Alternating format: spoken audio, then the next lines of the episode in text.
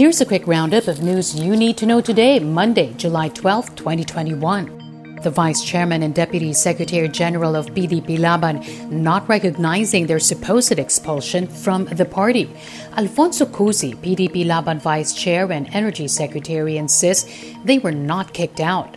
Cusi claims party president Senator Manny Pacquiao had no authority to expel any member. He is also calling Pacquiao's actions a cheap political gimmick. Cusi, along with Deputy Secretary General Melvin Matibag, were removed last week for supposedly violating several provisions of PDP Laban's constitution. Party chairman President Rodrigo Duterte has been on the offensive against Pacquiao for criticizing his administration. The senator has also been engaged in a word war with Cusi following a party meeting where members urged Duterte to seek the vice presidency in next year's national elections. Presidential spokesperson Harry Roque denies reports Filipino fishermen are being harassed by Chinese Coast Guard in the West Philippine Sea. Roque claims there are no reports fishermen are unable to pursue their livelihood because of Chinese incursions.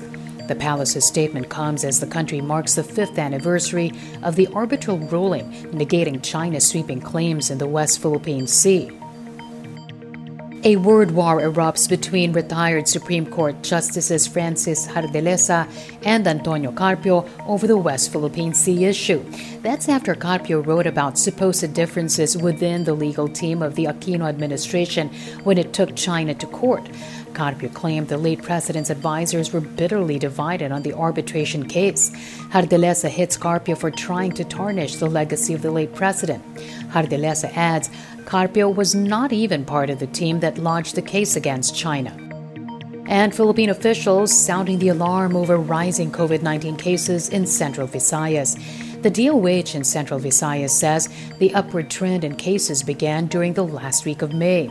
It attributes the rise to virus mutation, increased transmissibility, and the non observance of minimum health protocols. Recent government data show Central Visayas has nearly 80,000 confirmed infections. 2,900 are considered active. And that's your latest news alert. For more stories, go to news.abs-cbn.com and I want TFC.tv.